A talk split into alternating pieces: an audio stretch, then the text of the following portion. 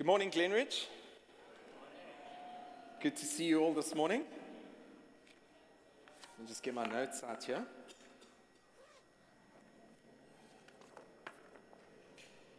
Today, as I bring what I, what I feel God has put on my heart, I'm just going to sing my own song this morning. I got a beautiful word from Christian here this morning uh, during the prayer time before the service. Can I encourage you? We do pray before the service starts here on my left over here at half past eight. Can I encourage you to come and join us? It's, it's a really a good time. It's just us crying out to God and, and hearing what, what, on, what's on God's heart for the morning and just praying into the morning. So if I can encourage you all to just come and join us. But yeah, this morning I'm just going to sing, I'm going to do my own melody. I'm going to take off the kappa and I'm going to play, I'm going to preach the way I preach. Cool beans. So this morning, I want to, we're still part of the, how's it, Raymond? No pressure. we are still in the series of He Is. So this morning, I want us to look at He is the true vine. You know, when I started looking at this th- and started digging into it, I thought, Phew, this is a lot in here. And what do I say? You know? But anyway, here it is. Could we, if you've got your, your Bibles with you or your apps or whatever, let's turn to John 15, and I'm going to read for us from verse 1 through to 8.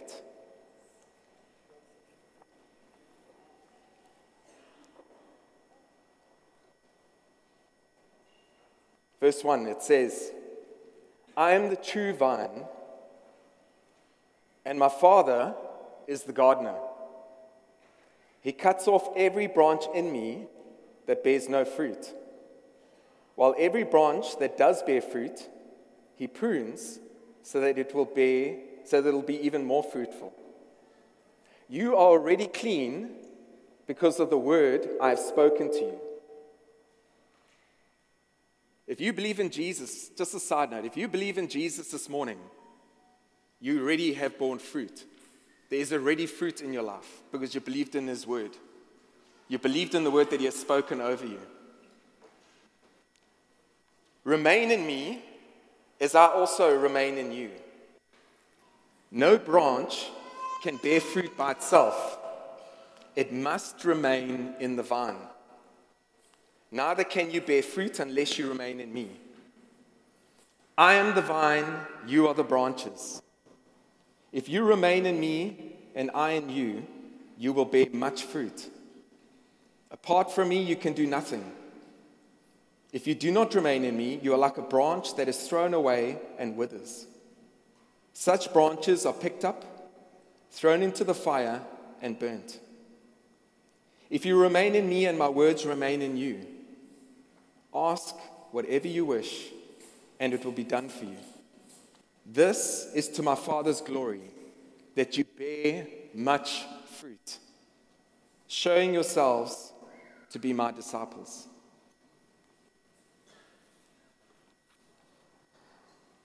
This is a beautiful metaphor of a vineyard that Jesus is using to teach us that he is the true vine the only source that is able to bring life and fruitfulness to those who connect themselves to Him.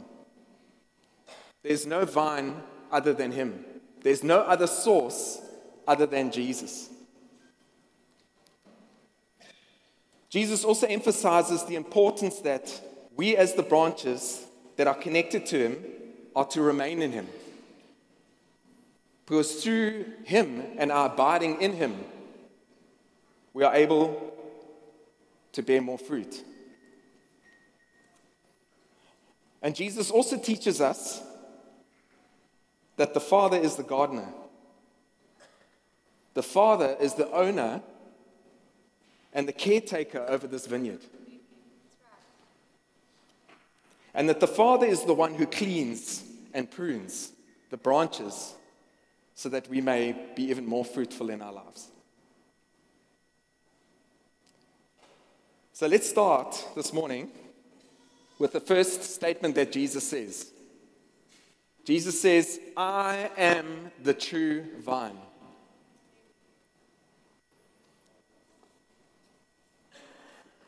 What Jesus means by that is, he is saying that he is the only true source of life. There is no other source of life available other than him. No other source can produce life and fruitfulness like Jesus can. The world may look for his life, for this kind of life, in all the worldly vines that are out there. But only Jesus can truly satisfy what the world is looking for. He is the only vine who is able to truly satisfy. Listen to what Jesus says here in Isaiah 51, verses 1 through to 3. Come, all you who are thirsty. Come to the waters. And you who have no money, come buy and eat. Come buy wine and milk without money and without cost. Why spend money on what is not bread, and your labor on what does not satisfy? Listen, listen to me, and eat what is good and you will delight in the richest of fare.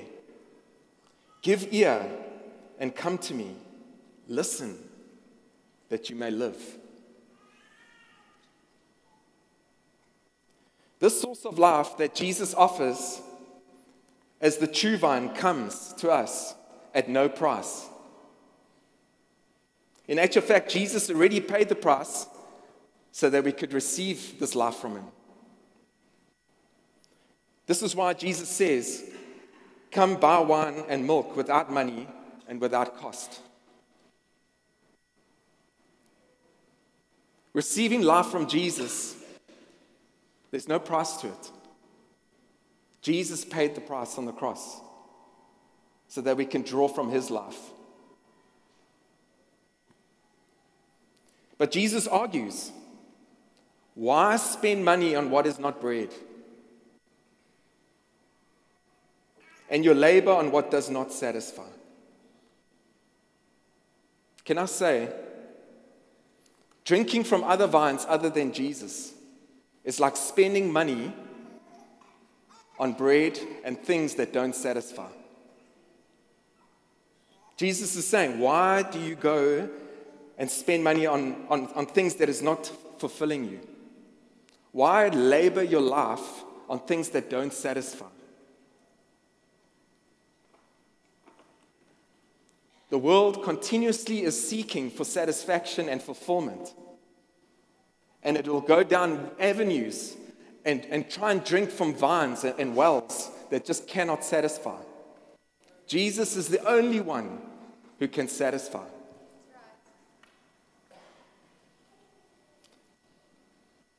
When we are connected to vines, and I've just named a few, if we are connected to vines like greed, lust, drunkenness, pornography, idolatry, drugs. We pay a price for those things. Drinking from those vines, from those wells, costs us. And Jesus is calling out Come to me, drink from me. It costs you nothing. In actual fact, it'll when you begin to drink from me, waters of living water will rise up within you, a spring of living water which will spring up into eternal life. Drinking from the vines of the earth, from the world, does the total opposite. It actually sucks the life out of you.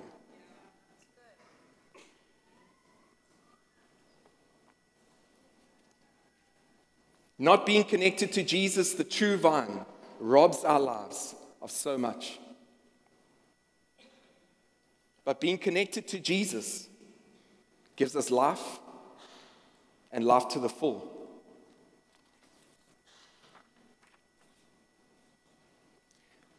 You know, before, before I met Jesus, I was lost. I was absolutely broken. And because of my brokenness, I got addicted to many un- unhelpful things and behaviors. And because of my condition, I soon found myself drinking from vines that wasn't bringing me life, but was just adding to my brokenness. I was trying to fill something, and it, was, it wasn't fulfilling me. And I just became more, more and more broken. And wherever I would go, I would break. Uh, it, it, it, my, the brokenness would affect those around me. But when I encountered Jesus, the true vine, everything changed. When we encounter Jesus and we come to Him and we drink from Him, everything changes. I started drinking from His life. I found that as I continued to drink from Him, my life began to change. The things that, was, that I personally was addicted to, over time, began to lose their grip on me. And my behavior towards others around me began to change. The life of God started to influence my life. But it took me to be connected to the true vine. It took me to remain in Jesus. I didn't change overnight. When we come to Jesus, we don't change overnight. When we come to Jesus, a well breaks open in our lives. And it's at this well of Jesus that we can start drinking. And as we drink from Him, He starts cleansing us, He starts changing us from the inside out.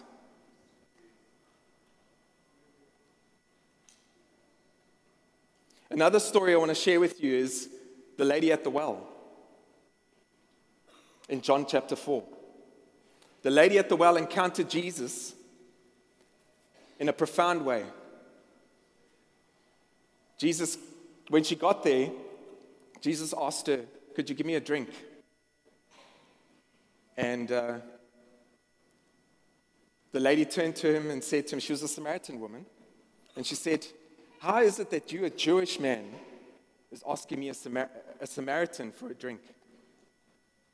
Sorry, this thing's not, is this thing dipping out? all good. So why are you asking me? Anyway, and Jesus just bypassed that question.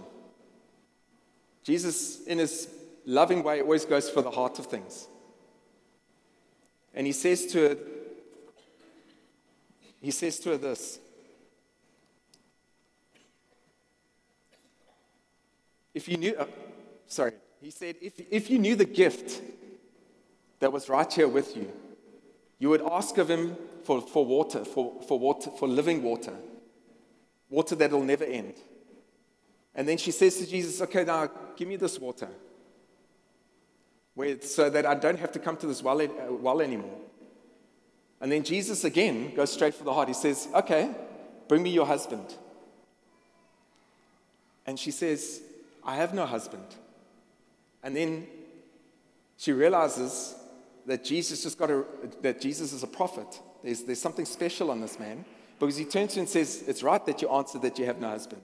In actual fact, you've had five husbands, and the one that you're living with now is not your husband.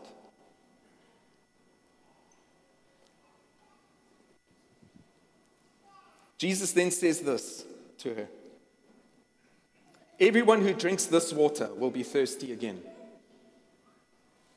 In other words, he's saying to the Samaritan woman, You have been drinking from a well of relationships.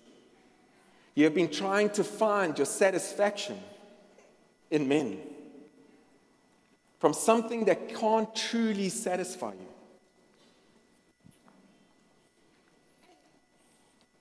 Everyone who drinks this water will be thirsty again, but whoever drinks the water I give them will never thirst.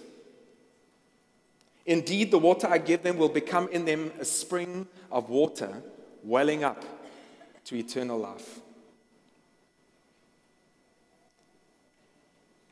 Can I say to you this morning, if you are thirsty today, if you are tired of drinking from vines that only brings you heartache and brokenness, vines that only cost you, come to Jesus, the true vine. Come to him. Drink from him. Let him satisfy you. And can I just say, if there's anybody here that is sitting between two sitting between the true vine and still struggling drinking from another vine, can I encourage you? Continue drinking from Jesus. He will clean you. The promise is if you abide in Him, if you remain in Him, fruit will come in your life. Continue drinking from Him. Because something happens when we begin to drink from Jesus, there's a sweetness that comes from Him that we begin to love. The reason why we drink on, to, on other vines is because our hearts are connected there. We enjoy it. And Jesus wants to wean us off that and drink from Him.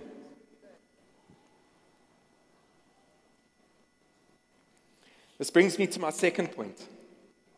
Jesus, is the true vine, also wants us to know this morning that our ability to bear fruit in our lives only comes from a relationship and our connection to Him. We are mere branches.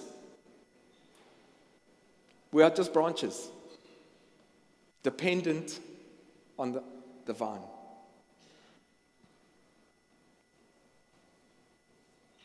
Branches cannot do anything on their own. Bearing fruit in our lives is solely dependent on our relationship with Jesus and our connection to Him. This is why Jesus says, Remain in me you found me. If you found me, remain in me. Continue to drink from me, and fruit will come. You know, I remember, I remember Stan saying to us once that our being does not come from our doing, but our doing should come from our being. In other words, the fruit that we bear in our lives will not come from us trying harder. It's not like somebody walks into the vineyard, into this vine, and says to the branches, Okay, come today. Branches, we're going to bear fruit today. Come on, bear fruit, bear fruit. There's a natural process that happens. As the vine, the vine naturally, there's, these, these, there's this life source, the, the, the, the, the, the juices that runs through the vine, that runs into the, into the branches and begins to feed it. And then the fruit starts developing. It, it's a process, it's, it's time.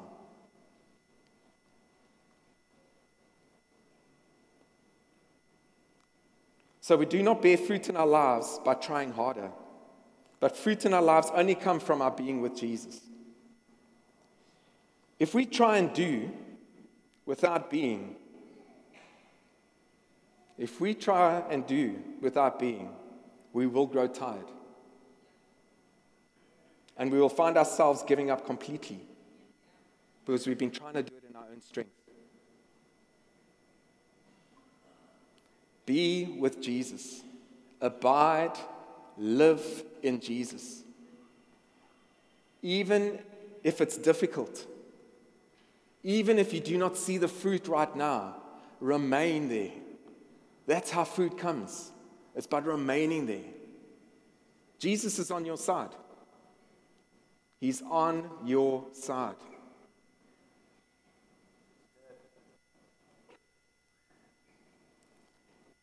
Matthew 12 33. This was a piece of scripture that really, really spoke to me some years ago. And obviously, I mean, you can see I'm, I love tattoos. I'm going to get some more on this arm. Anybody wants to join me, just a side note. Paul, if you want to join me, you're more than welcome to come. Maybe not. I put here, when I, when, when I was doing this, I really, I love trees. I don't know much. I don't know the names of trees. Like uh, Tom, Tom, you know, Tom is like a fundi at, at, at names of plants. But I love trees. And there was a season that I was going through in my life that God was just speaking to me about trees. And it was actually a season where, where God was doing something in me to help me realize that I'm trying to do and not be. Okay? That's why I've got, yeah, that's why I've got this here, just as a, as, as a reminder of that. And one of the things, it's like there was a moment where I would, just being on my own, God would remind me about that story where he healed that blind man. And, and what he did was he got to this blind man and he, and he spat in his eyes. And then he wiped it. And then he, and Jesus asked him, What do you see? And the man said, I see trees walking around. And I was like, Okay. That just popped in my mind. I thought, Okay. And it's like Jesus saying, That's how I see you. That's how I see I see you as a tree. So I was, all right. And then I would be, then God would remind me about Isaiah 61. He says that those who are in Jesus are like, that they are a planting of the Lord, oaks of righteousness, trees, these big trees of, oak, of righteousness, a planting of God Himself. And then this one, this one was, this, this verse, Matthew 12 33, is the one where it hit, hit the nail in the coffin for me. It says this Make a tree good, and its fruit will be good. Or make a tree bad, and its fruit will be bad. For a tree is recognized by its fruit. Now, I want to ask you when you read that verse, What's the first thing that jumps out at you? Fruit. How's my fruit? That's not what that scripture is trying to teach us. The scripture is trying to teach us that make a tree good, it will bear good fruit. Make a tree bad, and it'll bear, and it'll bear bad fruit. There's many parents in this room. The way we speak over our children has a huge influence in their future. If you build encouraging words, comforting, encouraging words, that words like you can do this,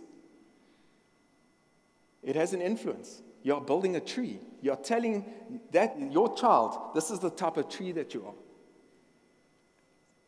And fruit comes from that. Jesus does the same for us. God does the same for us. He looks at us as a father and he says, In you, when I see you, I see you as a good tree. You who are in my son, you who are, are, are established in Jesus, you're a good tree. And because you are rooted in Jesus, because you are a good tree, you will bear good fruit. So, can I encourage us? Let's not be tree, fruit inspectors in our own lives. Let's stop being fruit inspectors. Let's rather be tree inspectors. Let's begin to look at each other and call each other out in such a way that, we're, that you're a good tree. You are a good tree.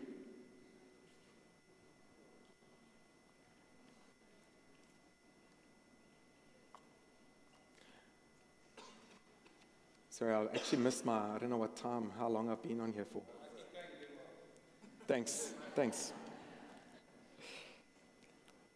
Glenridge, when we abide in Jesus well, when we continue to live in Jesus well, the fruit, the fruits in our lives will develop well.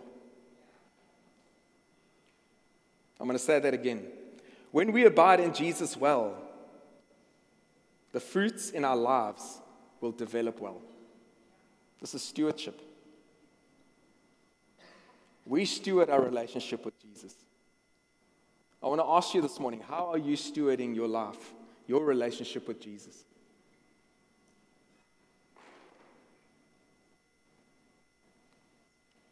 Because the way that you steward it will determine the fruit that you will bear in your life. We all know life has its challenges, but the most important thing that we could ever steward in our lives, it's not our finances, though it's important to steward that well. You know, I'm just thinking now, just the top of my head here, Matthew 25, where Jesus gives the parable about the talents, the bags of gold. And where Jesus says to the one, one was given, I think, uh, four, and the one two, and the one one. I could get the, I might have the numbers wrong. But, the, but that parable is about stewardship. The one who was given four went and multiplied it. The one who was given two multiplied it to four. But the one who was given one hid it. And when the master came back to see his returns, the ones who multiplied, he said, Well done, my good and faithful servant. Enter into my happiness. And the one who gave, the one who buried it, Jesus was not so happy with that person. The master was not so happy. He actually said, Take away from him what he, that what I've given him, take, take it all away from him and give it to the one who, who increased the most. The lesson behind that is we have been given a deposit of the life of Jesus in our, in our lives. What are you doing with it? What are you doing with it? The master's coming back. The cost, there was a cost, there was a price. Something so valuable, more valuable than gold, was paid. And it's sitting inside of you. What are you doing with it?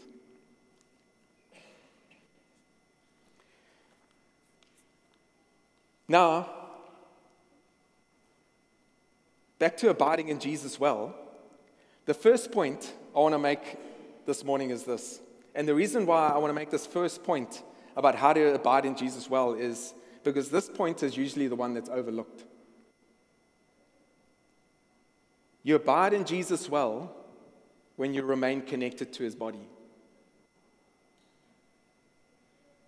Hebrews 10 24 to 25 says this Let us consider how we may spur one another spur on, spur one another on toward love and good deeds, not giving up meeting together, as some are in the habit of doing, but encouraging one another.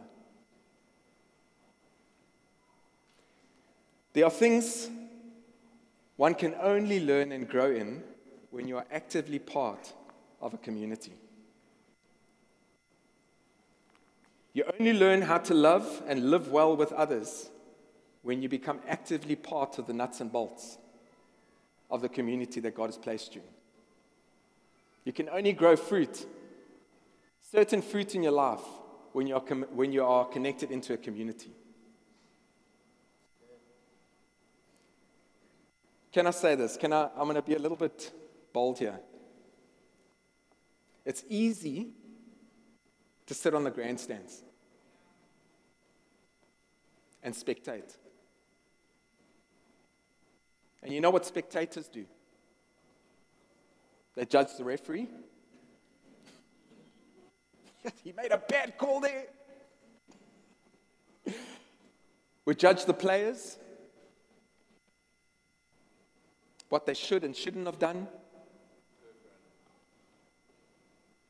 But can I say, if you would get off the grandstands and get into the game, your whole perspective of what's actually going on will change.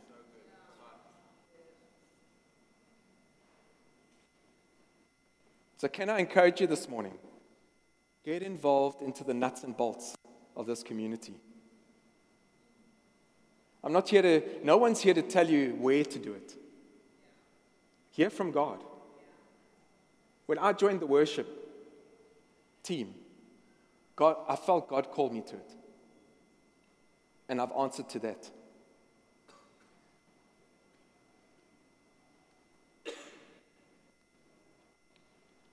Can I encourage you? We, we have home groups in our church. If you're not part of a home group, if you're able to, join a home group.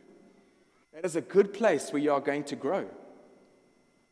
In actual fact, home group is actually where church happens. That's actually where, where real life happens. And I think my home group is going to love this. what I'm about to say here. Maybe lead a home group. That's all the bluff. We're the bluff people. Can you put your hands up? We're the bluff guys. maybe, maybe put your hand up to lead a home group. You don't have to be perfect to lead a home group. Really, you don't have to be a theologian. You don't have to, you just got to be connected to the vine. And let Jesus flow through you. And you do it through your being, not your doing. You be with Jesus. As you're doing life with Him, He's, he's speaking things to you. And that's what you share. That's what you come and give uh, and bring in home group. Another place is join our prayer meetings. Or join one of our, our, our serving teams. The heart, uh, the heart that I'm trying to put forward here is just get involved in the community. Something happens when you get involved.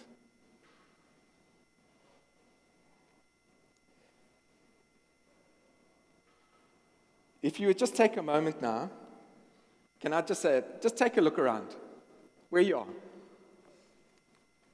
This is what the Bible calls the body of Christ. We are the body of Christ.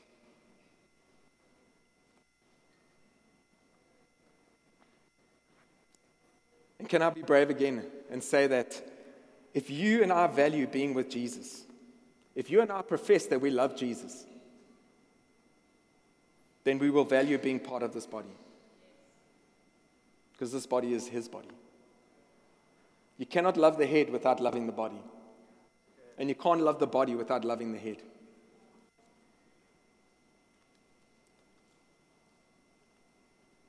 You know, I'm reminded of a quote. I don't know if who of you would, would remember uh, a preacher. He passed away, uh, a preacher by the name of Billy Graham. I remember many years ago, I heard, I heard a, a, a quote that he said, and, it, and it, it stuck with me for years. And the quote was this he, he said this If you find a perfect church, please don't join it, you'd spoil it.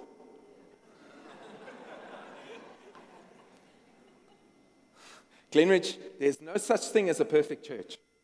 You know why? Because churches are made up of you and me people. Let us remain connected to the body Jesus has placed us in.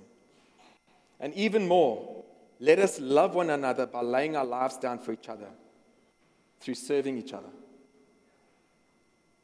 This will fulfill the command that Jesus has given us. In John 15, 12, verse 14, Jesus says this My command is this love each other as I have loved you. Greater love has no one than this, than to lay down one's life for one's friends. You are my friends if you do what I command.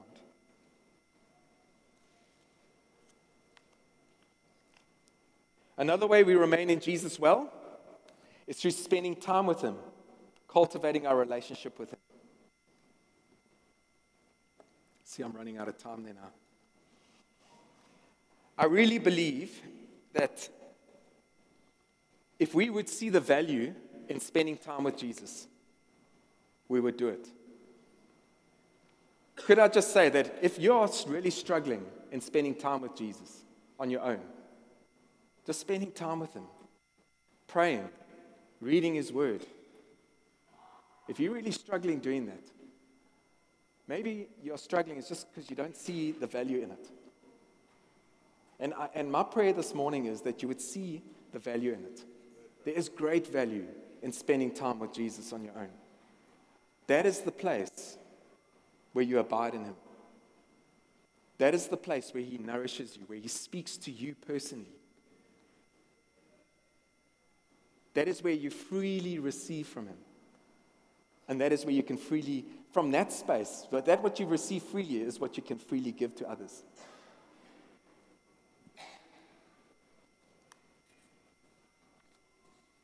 Second Corinthians 3, verse 18 says, And we all who with unveiled faces contemplate the Lord's glory are being transformed into his image with ever increasing glory, which comes from the Lord, who is the Spirit. That word contemplate means to look intently, to look, to stare at, to contemplate, to, to think it over, to, to meditate, to look. So, all this verse is, is saying that we who with unveiled faces, we who are in Jesus, when we look, up, look intently upon the Lord's glory, Jesus, when we look at Jesus in our, in our quiet times, it's there when we see Him, the way we see Him, it transforms us. And we begin to change from glory to glory. That is the value in spending time with Jesus.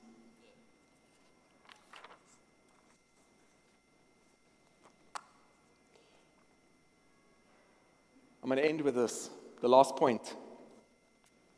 Jesus said in John 15, verse 1 to 3, My Father is the gardener. He owns this vineyard, He cares for this vineyard, He loves this vineyard. Jesus says, My Father is the gardener. He cuts off every branch in me that bears no fruit, while every branch that does bear fruit, He prunes so that it will be even more fruitful. Now, I'm a father. I have two awesome kids. If they think I'm awesome, that, that I'm not sure yet. but I have two awesome, awesome teenagers, and it is in any loving father's heart to see his children grow up and become mature young adults. But can, I, but can I say that having children grow into mature young adults does not happen by chance? It takes work. It takes a lot of encouraging, a lot of encouraging. It takes a lot of comforting, urging them along to see the fruit that you envision for their lives. Now, the Father in heaven is the same. He loves us. But He loves us too much for us not to grow up to maturity.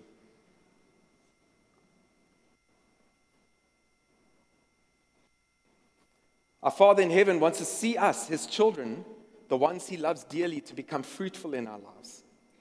He wants us to become mature people who look just like His Son, Jesus. And the way that he does it, as Jesus says here in, this, in, in John 15, he says he does it through a process called pruning. Now, I looked up the word pruning, and this is what I found. Pruning is a process of trimming a tree, shrub, or bush by cutting away dead or overgrown branches or stems to encourage growth.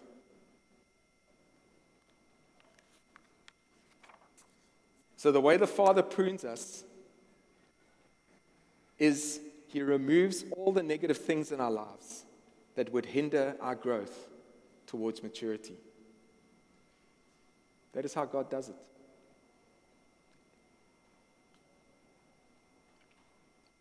Can we just quickly, lastly, just turn to Hebrews, Hebrews 12. And I'm going to read verses 4 to 6 first. There are two ways that God prunes us that I saw in this chapter. You know, yeah, you don't hear a lot of these, a lot of sermons on this, on this piece of scripture because, yeah, we live in a culture where discipline is always seen as a negative thing. But the biblical form or the biblical idea of discipline is actually training. So if, if you read the word discipline in, in, in the Bible, always think of, of, of the word training. Because that's the biblical view of it. So there's two ways God prunes us Firstly, through our struggle with sin. Hebrews 12, verse 4 to 6 says, In your struggle against sin, you have not yet resisted to the point of shedding your blood. And have you completely forgotten this word of encouragement? That he addresses you as a father addresses his son. It says, My son, do not make light of the Lord's discipline, his training. And do not lose heart when he rebukes you. Because the Lord who disciplines, who trains the one he loves, because the Lord disciplines the one he loves, and he corrects everyone he accepts as his son. If there's, if there's in your struggle, if there's sin in your life that you're struggling with and you're wanting to see fruit, allow God to train you. Allow God to correction into that space in your life. God prunes us through our struggle with sin. And the aim of it is to get past it, to get over it, to get through it. That it, it, it no longer is part of us, that it actually falls off like a dead branch. And lastly, God prunes us as we learn to endure through hardship. Now, I'm not going to read through that scripture, the whole scripture, just for time. But Hebrews 12, verse 7, it starts off with endure hardship as discipline.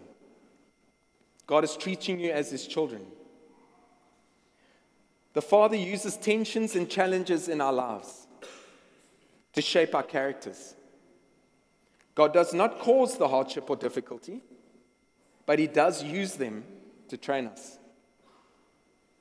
It's really up to us and how we approach and handle those times. It is very healthy to cultivate an attitude that learns to look at whatever difficulty life throws at you as an opportunity to grow from it. It's healthy to have that kind of attitude. Life throws you lemons, make lemonade. Learn to make lemonade.